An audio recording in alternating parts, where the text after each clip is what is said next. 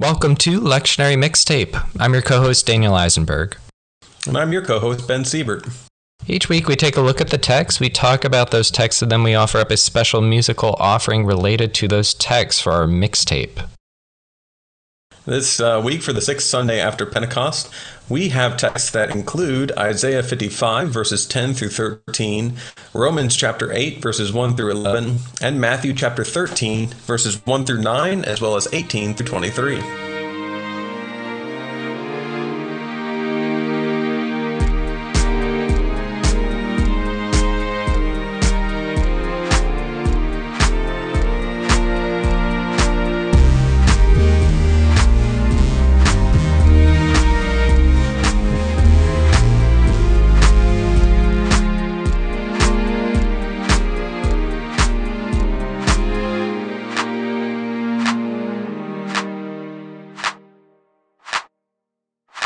So, for this first uh, section, uh, we're going to kind of follow the same format that we did last week. Uh, we're still just kind of experimenting with it. We're going to look at a few themes that we saw in these uh, set of lectionary uh, readings. We'll eventually talk about the preaching moment and how we have begun to see that going and some of the high points and pitfalls that we might run into. And we'll also engage with our mixtape uh, and really enjoy that too. So, Dan, for as I was going through this, um, I had a very kind of personal and uh, emotive experience about rain. Um, and so, as I was talking through, uh, or as I was reading through the Isaiah and the Matthew text, especially, um, I reflected on uh, some of the gardens that I've been a part of this year and how we just need some rain. Uh, we just need something to help the seed grow. Mm-hmm. It's not that uh, it's not that all the seed that I planted is bad seed. It's not that all the seed I planted was in the wrong spot or anything else. It just needs rain.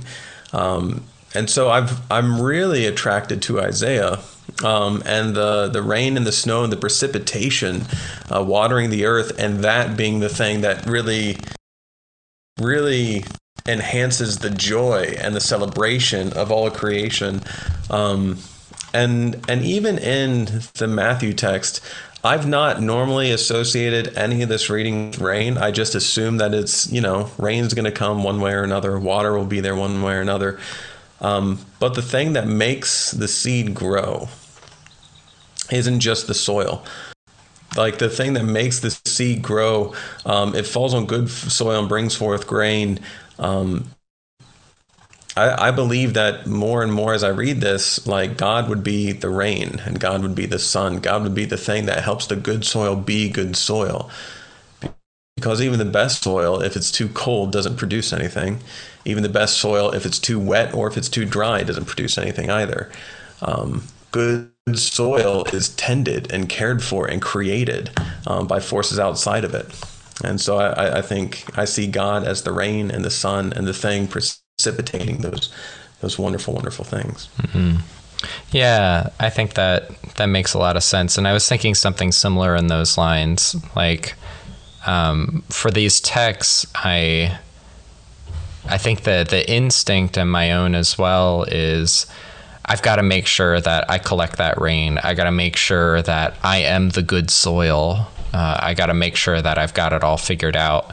Um, but mm-hmm. we're not the one that tosses the seed. We're not the one that put the soil there in the first place. We're not the rain that makes God's word flourish.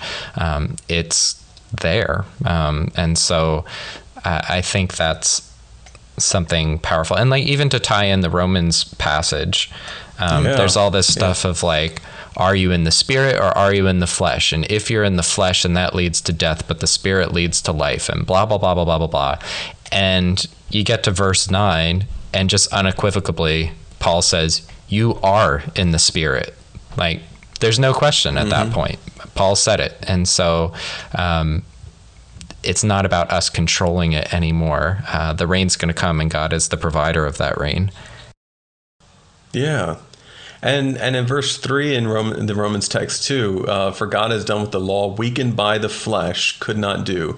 By sending His own Son in the likeness of sinful flesh to deal with sin, He condemned sin in the flesh. Hmm.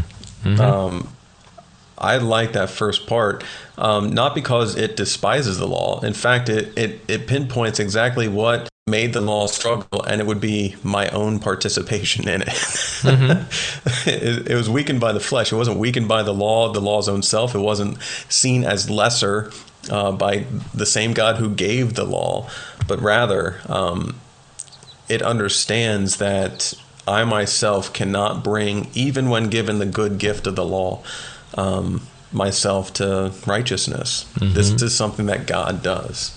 Yeah, yeah, absolutely. One that I see is God's indiscriminate, wasteful abundance. Uh, mm. The first Isaiah reading definitely reminds me of, I know it's a separate passage, but about the rain falling on the good and the wicked um, that God's mm, word just yeah. goes and it's going to do what it's going to do. It's going to make things grow. It's going to allow us to have bread from the wheat that grows, that we turn into flour, that we then make into dough, that we make into bread, and all that stuff.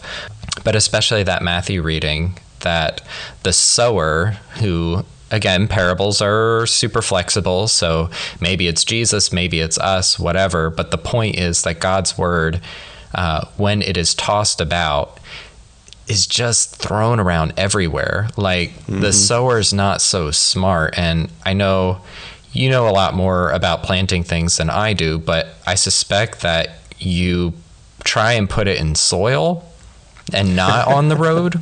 Yeah. And like just and what a beautiful illustration of the wastefulness of God's grace, that it's just out there for the good and the bad and the people whose hearts are lured by wealth and the cares of this world and the people who don't quite understand what the heck's happening in the first place and for the people who um, are ready to receive it. It's all shown, not just when you're good enough and when you're ready to receive it.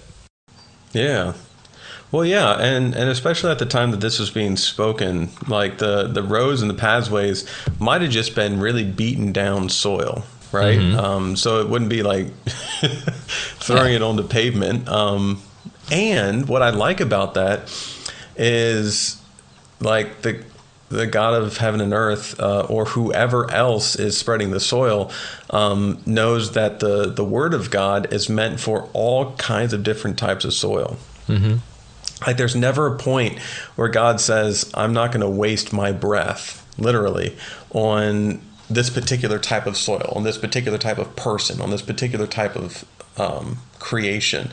Uh, no, like the so- the seed, the word of God gets put everywhere. And I think the implication too, and maybe I'm stretching it a little too far at this point, but if God is so wasteful with that word and just throwing it around, God's not really worried about running out of the blessing, isn't really worried about running out of the the the seed of God's word. Mm-hmm. So if you're in the rocky soil right now or the one with thorns or the path or whatever, like it's not it. It's not game over. It's not one chance and you're done. Like I suspect that sower is going to come around again and sow more seed and just start tossing it around like a wild person again. Yeah, now, it's not the most effective use of seed. However, if I had all the seed I would ever need, um, and mm-hmm. it was, you know, actual soil, so like outdoors and all that kind of good stuff, if I just threw seed over really compacted soil, none of it might grow for one year, none of it might grow for another year.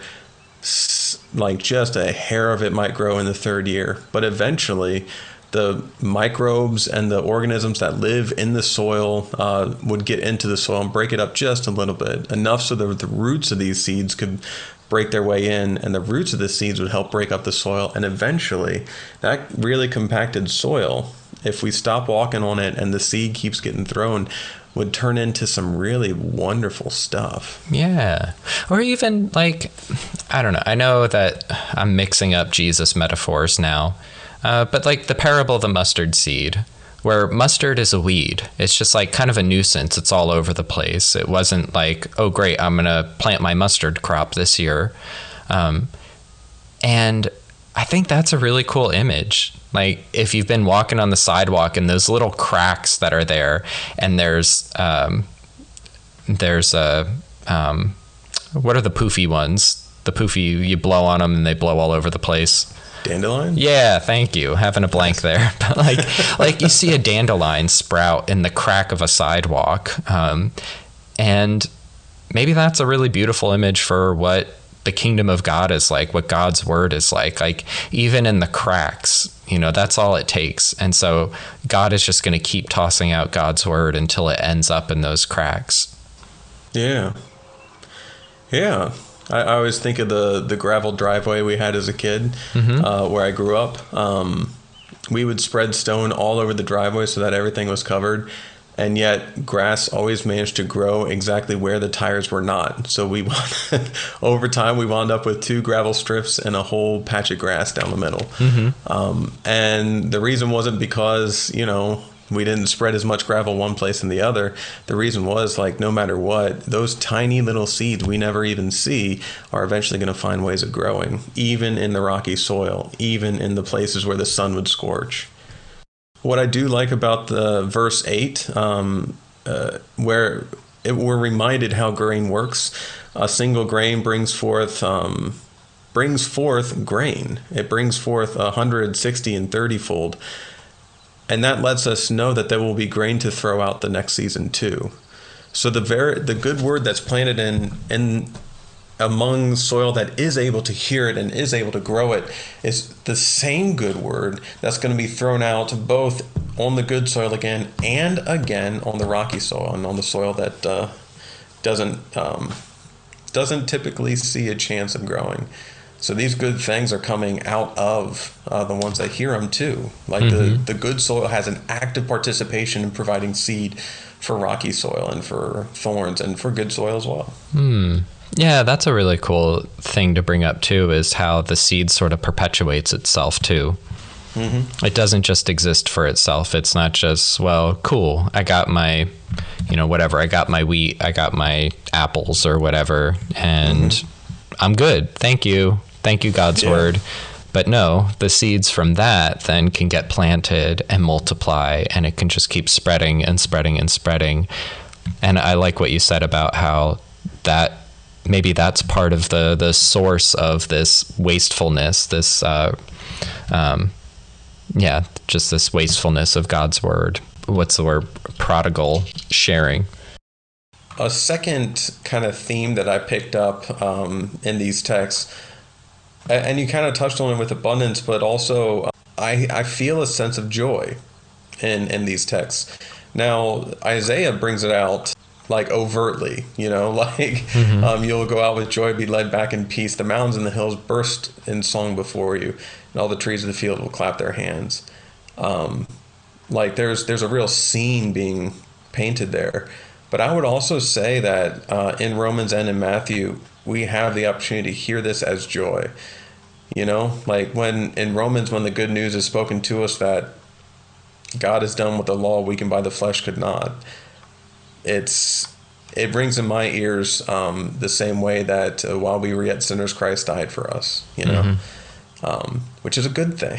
it's, yeah, it's a wonderful thing. Um, and the same with Matthew whenever. I mean whenever we he- see an entire growing season play out and there's seed at the end of it there's grain at the end of it that's a good and wonderful miracle you know? Mm-hmm. um, seed does not always come up. Seed does not always get produced. In the garden I, I mentioned the gardens earlier. In the gardens i'm a part of right now i got my hand on some bad seed.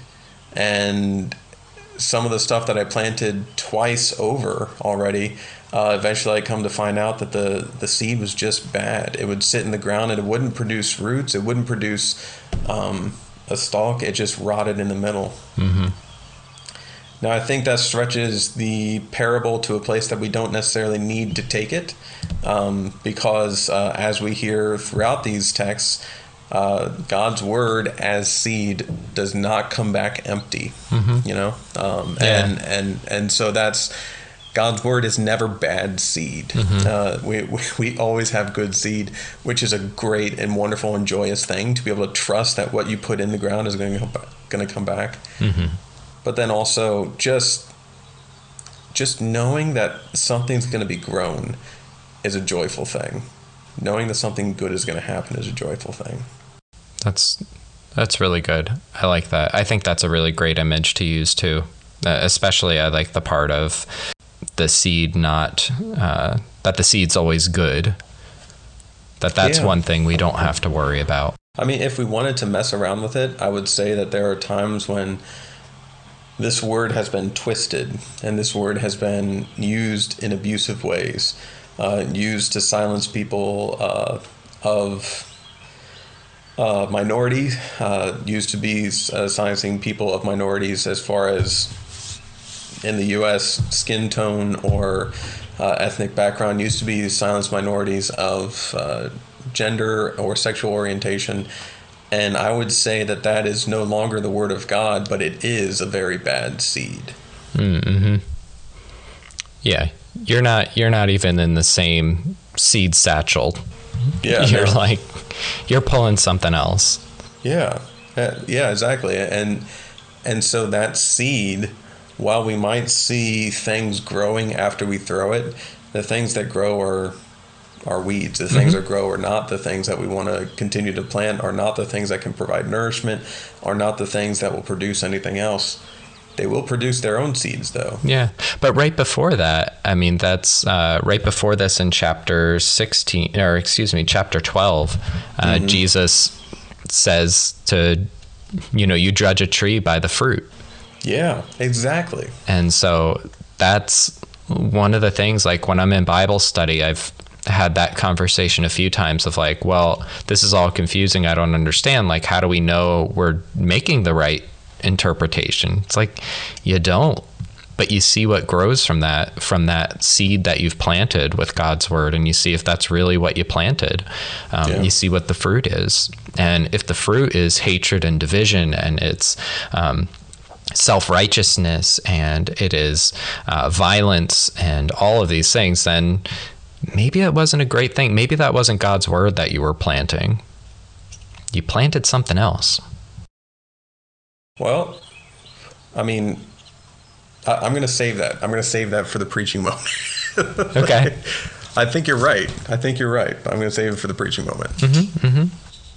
Should we move to the next section here? Yeah, let's talk about preaching. All right. So, so what does your uh, your preaching moment look like? How would you make this word come alive?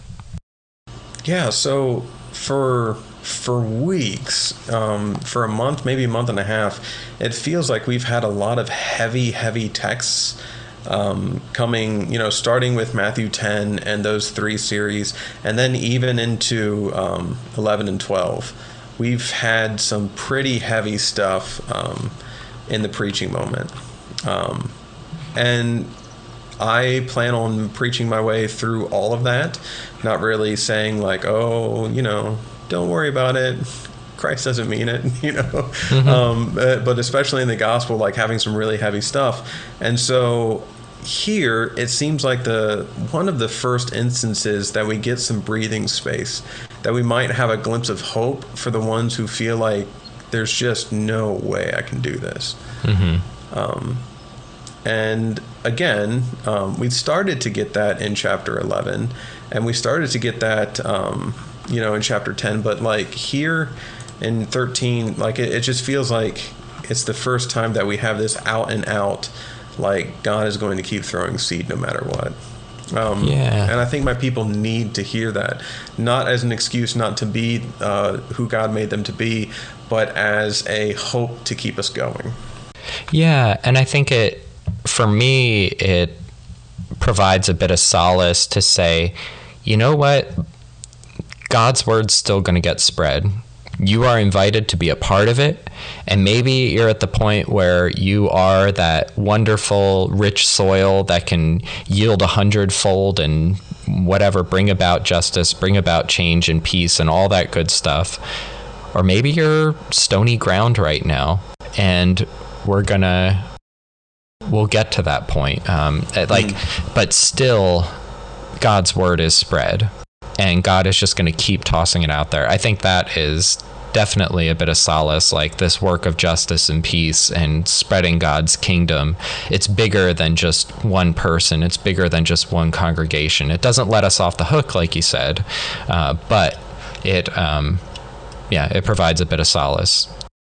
Yeah, and that that solace. Um, sometimes I think myself wrongly uh, interprets solace as as the end, like solace as respite um, from uh, or rest from the work that I'm being called to do. And I like like you said, I don't think that's what this is, um, but it is something. Um, solace is it's just it's space to say that this is hard. It's space to admit what's going on and then to rewrap our brains around and rewrap our bodies around the fact that we need to keep going. Yeah. Yeah, absolutely. It's um, solace for our hearts, solace for our spirits. So you mentioned something I said I was going to save for this portion. Um, uh, and it's it's this idea of we know the the tree by its fruit. Um, we know the plant by its fruit. Uh, and we've said, and I believe rightly, that if the the seeds that we're planting, the words that we're speaking, are growing hatred or violence or division, um, then we say, is this? We question rightly, is this the word of God that I'm speaking? Is this you know good that I'm speaking? Mm-hmm. But we also had three and four weeks ago this idea of Christ not coming to being, bring peace but a sword. Mm-hmm. Um, and so I want to push us a little bit to say it is right for us to question if our words bring violence to another person. It is wrong for us to confuse that with if our words bring unrest to our community. Mm-hmm. Because our words will bring unrest, like our words will break up the soil and till it and provide a place for good growth um, to happen. However, our words will not inflict harm on the vulnerable. Our words will not seek to inflict harm on anyone. There will be unrest. There won't be violence. Yeah, absolutely. Um, that's sort of the point of God's word, if you will. I mean, we look at the prophets and I mean, just looking at that, that the prophets are wonderful for that, and you could probably use that as an example of where you get these beautiful words from Isaiah about God's comfort and a new heaven and a new earth. And oh, come everyone who thirsts, come buy bread without price, and all that wonderful stuff. And it's like, ah, oh, that's wonderful, that's beautiful. But also, you get these really challenging texts. It's not all comfort, it's also um, like, even if we just go into chapter 56, um, mm-hmm. right after the passage that we get it just goes right into like now you got to maintain justice. Yeah. Like my word is here and it's going to bring life and sustaining goodness. But now it's like the call is to maintain that and people aren't mm-hmm. going to like that. Um, yeah. So it's it's a both and, but who is benefiting from it? Um, is it uh, lifting up the lowly and bringing peace and solace to those that are uh, afflicted and persecuted? Or is it um, just sort of maintaining the status quo and uh, silencing those voices that are crying out for justice and mercy?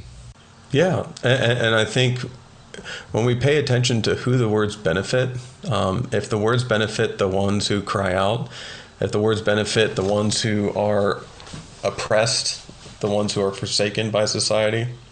And I think we're on a really good track. I'd also I'd also put like a little asterisk around my statement that, you know, the words never bring violence because I just there's too many stories in scripture where violence is a means that seems to be attributed to God. Mm-hmm. Um, because we do see violence in in the promised land, um, you know, being taken, and we do see violence in the the exile. We do see violence in the the wars that Israel fights. We see violence in in their slavery in Egypt. We uh, and they're being led across the Red Sea. We see violence even on the cross. Mm-hmm. Um, and so, seeing violence is a reality of our lives. Um, I don't know that it's ever something that we hope for, nor is it something that belongs to our hands. Um, mm-hmm. Yeah, I yeah I struggle with that. I'm definitely I lean in the the pacifist camp. Um, but I know that there are a variety of interpretations and such. Um, uh, two two thoughts that came to my mind. One is the Beatitudes in Matthew when Jesus says, "Blessed are the peacemakers." Uh, I was doing some digging in that for something else, and uh, Augustine, who uh, it's kind of a big deal, I guess, um, he used that as a uh, justification for just war to mm. say that like that's what it is. It's not really a passive peace thing. It's making peace. Therefore, we can sort of make the leap of it is about establishing peace through violence in this case or through a just war. Not sure I agree with him on that, but you know, we'll have to hash that out after the resurrection, I guess. Um, well, I, I imagine that we'll be let in on a few of these understandings in the resurrection, but why not try to hash them out now? You know, like why not try to figure out whether or not uh, a war can be called just? Why not try to figure out what morality looks like or good things look like or good seed looks like now? Ooh, I remembered it.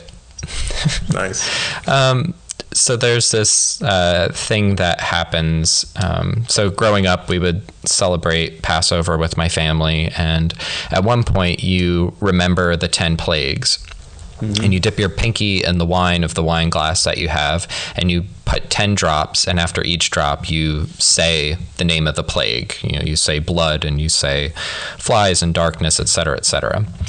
And there are two main interpretations of that, like why we do that. Mm. Um, this thing that's been passed on for hundreds of years, this practice. And one is it's just to remember, you know, you don't want to forget which plagues happened in which order and stuff.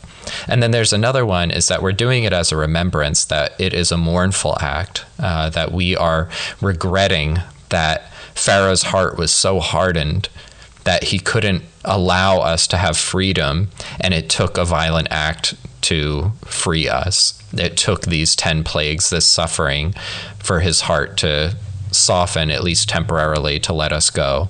Um, and mm. I resonate like that's what helps me understand as much as I can about violence in the Bible, where it's not good and it's never God's desire. And I really do believe that when it does happen, that it breaks God's heart. Yeah. It's rare that violence is the first act that God mm-hmm. brings. Sure, sure. Yeah. One other thing, a, a, preaching point I think that comes out for me is uh, especially, and I think this helps frame the Isaiah and the Matthew passages, is that God's word. I think sometimes we think of that as that's the Bible. And so if we just spread the stories of the Bible, mm. then it's all good. Um, but really, what I think it's getting at is it is the promises of God. It is promises of mercy mm. and forgiveness and God's faithfulness. Um, and so that's what takes root and gives life. It's not merely great, I can remember how many pairs of animals that Noah brought onto the ark or whatever. That's not what gives life it's the faith that's created in holding on to God's good and faithful promises to us to never forsake us, etc., etc. Yeah, the, the word of God is as important as the faith that it produces. Mm-hmm. And that's, I mean, and we see that we we believe that ultimately, but sometimes I agree, uh, we we make the we make this text and others into a sense of biblical literacy um, instead of a text of um, faith. Mm-hmm. And like we need to know yeah. those stories of God's faithfulness and mercy. So sure, but yep. that's not the end all yep. be all. And sometimes I think we treat it as such. I mean, and that's what makes it personal and that's what makes it uh, beyond personal. I think that that's what turns us toward our neighbor. If there's a promise for restoration of all of God's people and healing and God's word bringing life to all, and to jump backwards in the Isaiah passage a bit before what we read in the pericope of uh, food without cost and celebratory drink and freedom from our oppressors, like holding on to that word I think really helps mm-hmm. light a fire under our butts. Yeah. And, and what I will say is that throughout uh, our scripture, um, we understand that these are stories that God has used and continues to use to build faith, um, to grow faith in our lives. Um, but we also understand that God grows faith through a variety of other stories mm-hmm. too. You know, and and yeah, I mean, this these are really texts of growing faith. Yeah, absolutely. One thing uh, that I noticed the pericope does uh, in 13 is to skip over 10 through 17. Mm-hmm. Um, and uh, it's this kind of question that the disciples have. And it's a tough one. It's a it's a easy question. It's a tough answer. Why do you speak in parables?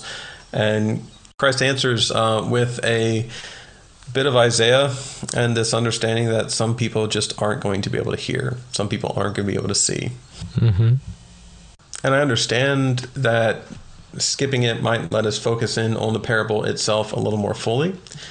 I also think that for some of us, skipping this text might lead a preacher to believe that these texts aren't good for the assembly, that these texts are somehow harmful to the assembly or the assembly isn't capable of hearing them. Um, and I would say that this, for me, this part of the pericope only enhances the text around it. Understanding that part of our hearts do grow dull and part of our ears are hard of hearing and our eyes are shut um, really resonates with Romans, really resonates uh, with our own selves. Um, so that we don't simply put ourselves in the category of good soil and others in the category of rough mm-hmm. soil it helps us understand that we are rough soil. Um, and sometimes we have good we are good soil sometimes we have the ability to produce but rarely are we good soil and only good soil our entire lives mm-hmm. long yeah and i think that's an important part too like i can think in different points in my life where i thought i was really good soil but i was really more like the thorny soil and like mm-hmm. and i think that that can be really powerful as well to say this isn't an end all be all you know you're not just stuck there soil changes soil can be tilled i mean and again I, I feel like we're just conflating lots and lots of different passages but i'm kind of okay with it because jesus loves his growing metaphors um, but like yeah. the one about the uh, the fig tree that's not producing fruit and mm. the um, the tender says, well, you know, uh, or the owner says, I'm going to chop it down. I'm sick of this tree. And the tender says, you know what? Let me let me put some fertilizer. Let me till it a bit. Let me tend it a little bit, and let's give it another shot.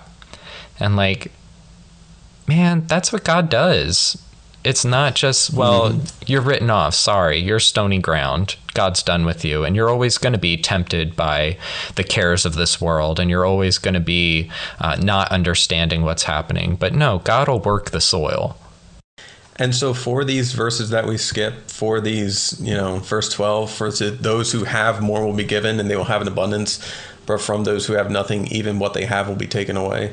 Um, when we hear those te- words sometimes they hit us so hard that the things we hear in the parable start to fade. The promises that we hear start to fade, and it feels so difficult, so rough, that we start to believe ourselves in this moment to be um, judged, in this moment to say, well, if I produced you know only partially good things or no good things up to this moment then i am a lost because mm-hmm. you know and i've got nothing uh, before god but truly, God didn't stop speaking to the disciples or to anyone else at chapter 13 in Matthew. Yeah. we have yet to go to the cross. We have yet to go through more towns with more healing, with more understanding, with more stories. Um, God is far from done in this moment. And we have to remember that when we go through these yeah, texts. God keeps tossing that seed, that seed of God's word. Yeah. So what I would say is even if uh, even if this part of the text isn't included uh, in in the lessons for this Sunday, even if this part of the text isn't um, a thing that's read out loud, I would I would go ahead and address some of the questions that come up in ten through 17 mm-hmm.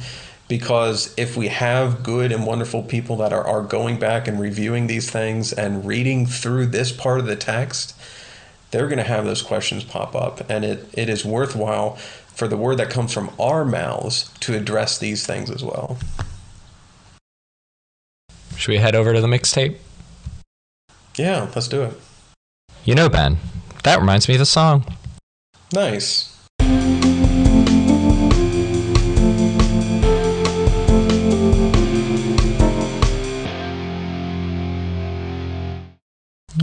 Well, would you like to go first or shall I? Uh, I can. Okay, go for it. So uh, the text I picked for today has a lot to do with that first theme I brought up, um, which is rain. Um, it's called Love, Reign o'er Me. Uh, it's originally by The Who, and it was covered by Pearl Jam, which is where I first came, came to hear it. Um, it's a it's a really neat kind of song that drifts in between um, being a song about love, love itself, and uh, a love between two people.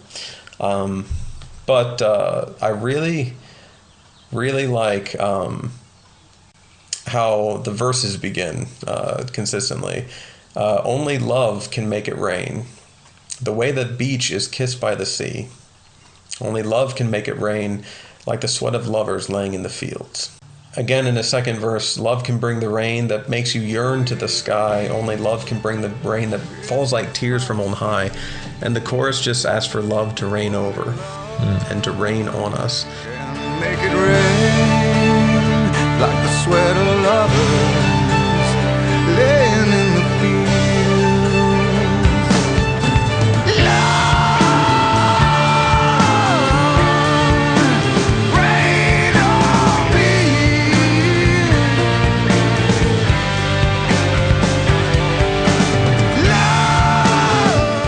Really like this idea because I think it matches the, the text really well. The, this outside force that causes the seed to grow and causes the soil to be good, um, the rain and the sun of God. Um, and I like the, the personification of this rain uh, throughout the text. Hmm. Yeah. And I like the um, direct connection between rain and love. Um, yeah. I think that helps, especially like we were talking about with the Isaiah passage, that God's word of love and um, yeah, I really like that, and the fact that it is a a, a beseeching. Uh, it's uh, and like I'm more familiar with the uh, Who version, uh, but I mm-hmm. I think the Pearl Jam version does a similar thing, but it's almost like pleading, like yeah. the way that the the chorus goes about "Rain over me," um, and I can feel that. You know, we just we we need that that love that brings forth life. Mm-hmm. And I really like it's one of the few songs that treats rain as a blessing. Hmm. Like there's so many songs about rain being a bummer because we can't go outside and party anymore. Mm-hmm. And, like, like, who cares? Like the rain is a good and wonderful thing when it's dry and dusty and we have no chance of survival without it. Mm-hmm. How about you? Uh, mine is by an artist named Emily Wells, and it's called Passenger. Hmm. And it's um, mostly it's about uh, someone who just like is stubborn and just kind of screwing up their own life in a lot of ways. I mean, mm. the uh, the chorus says, uh, "I'm a passenger. I'm a passenger. Give me the keys. I want to drive." Um, and um, there's a lot of different uh, themes. It's just kind of like losing it, not really uh, having control in your life um, and I like this passage um, because I think that describes the describes the human condition in a lot of ways. Like, man, I just want to control everything and I want it to be right. Uh, I want to exercise, if we're going to use the Romans passage, you know, my uh, the flesh over the law and make it ha- like bend to my will. I want to make things right in the world, mm. and man, what we need is we needs God's mercy of rain to rain over us. Uh, we need the uh, wasteful. Uh, blessings of the sower who sows God's seeds of mercy and love and kindness to just go all over the place. Like it doesn't need to be all dependent on us being the good soil and grabbing the wheel of our car and driving. The if you give me the keys, you know I won't survive, uh, is how the chorus always ends.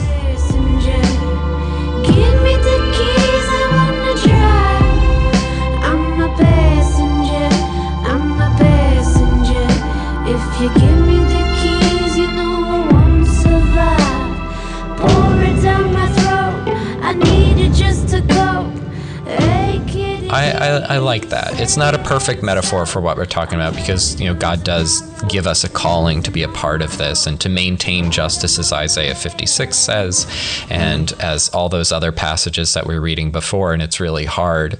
Um, but I, I do like this idea that, you know, it's not all up to us. We don't yeah. have to drive the thing all the time. Yeah. Yeah. I, I, and I'm. I like the almost confessional that happens inside of this. You know, I want to drive, but also, like, I know I'm just going to drive it straight into the ditch. You know, mm-hmm. like it. Yep. and that is true.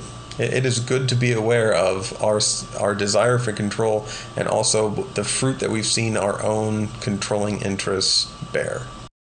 Well, well, think that's going to do it for us over here at Lectionary Mixtape. Thanks for joining us, and we'll see you next week for the seventh Sunday after Pentecost.